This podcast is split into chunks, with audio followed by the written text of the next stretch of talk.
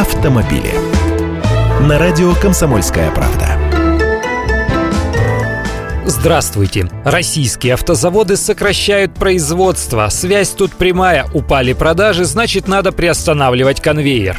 Давайте пробежимся по сборочным площадкам. Нижегородский ГАЗ перешел на четырехдневный режим работы на линиях по выпуску автомобилей для компаний Daimler и General Motors. Для первого там делают автобус Mercedes-Benz Sprinter, для GM компактный Chevrolet Aveo.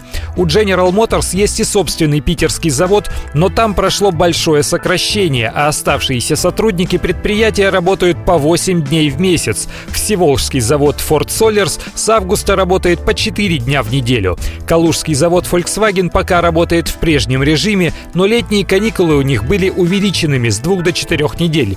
Все нормально на московском заводе Renault. На автовазе урезан производственный план по выпуску ЛАД, а в полную силу работает только линия B0, на которой выпускают пользующиеся высоким спросом автомобили на логановской платформе. Это Lada Largus, Nissan Almera, Renault Logan и Sandero. Их делают по-прежнему в трехсменном режиме. Калининградский автотор чувствует себя нормально, в прежних объемах клепает вовсю бюджетные Солярисы и Рио. Питерский завод Hyundai, он теперь лидер по объему выпуска иномарок в России.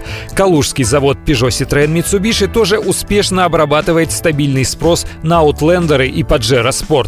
А черкесский Дервейс продолжает осваивать выпуск китайских автомобилей. Там теперь собирают Great Wall, Джили, Хайма, Лифан, а также Cherry, Brilliance и Хавтай. Автомобили.